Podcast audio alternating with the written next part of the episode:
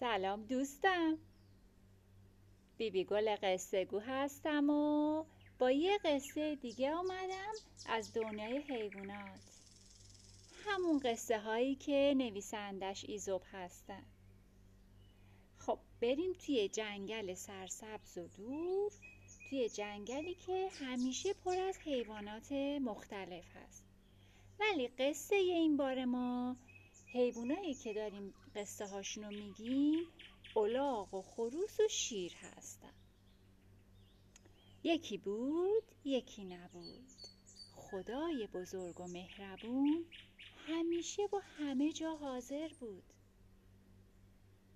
شیر گرسنه‌ای داشت تو جنگل پرسه میزد و همین جور نقشه میکشید که چجوری شکار کنه، چه حیوانی رو شکار کنه.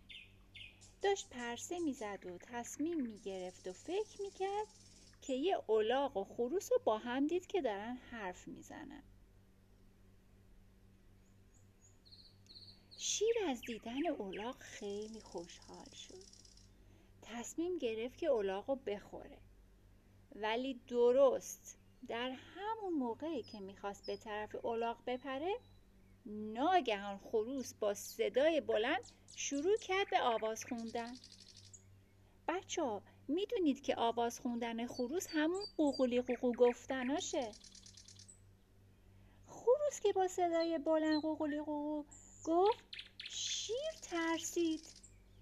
شیر که از صدای خروس ترسیده بود پا به فرار گذاشت. وقتی الاغ فرار کردن شیر رو دید، یهویی تمام ترسش از بین رفت. الاغ تمام دل و جرأتش رو جمع کرد و دنبال شیر دوید. الاغ تا یک مسافت خیلی زیادی شیر رو تعقیب کرد. بعد یهو شیر یه چرخی زد و نگاه کرد، دید فقط خودش و الاغ هستن تو جنگل و پرید و الاغ رو گرفت و خورد. خب حالا پیام این داستان چیه؟ این داستان میخواد چه پیام اخلاقی به ما بگه؟ میخواد بگه که شجاعت بیجا در بیشتر مواقع خطرآفرینه بچه ها. شجاعت یه صفت خیلی خوب و پسندیده است، ولی شجاعت بیجا بسیار بسیار خطرآفرینه. خب عزیزای من، تا یه قصه دیگه همه تون رو به خدای بزرگ میسپارم. خدا نگهدار.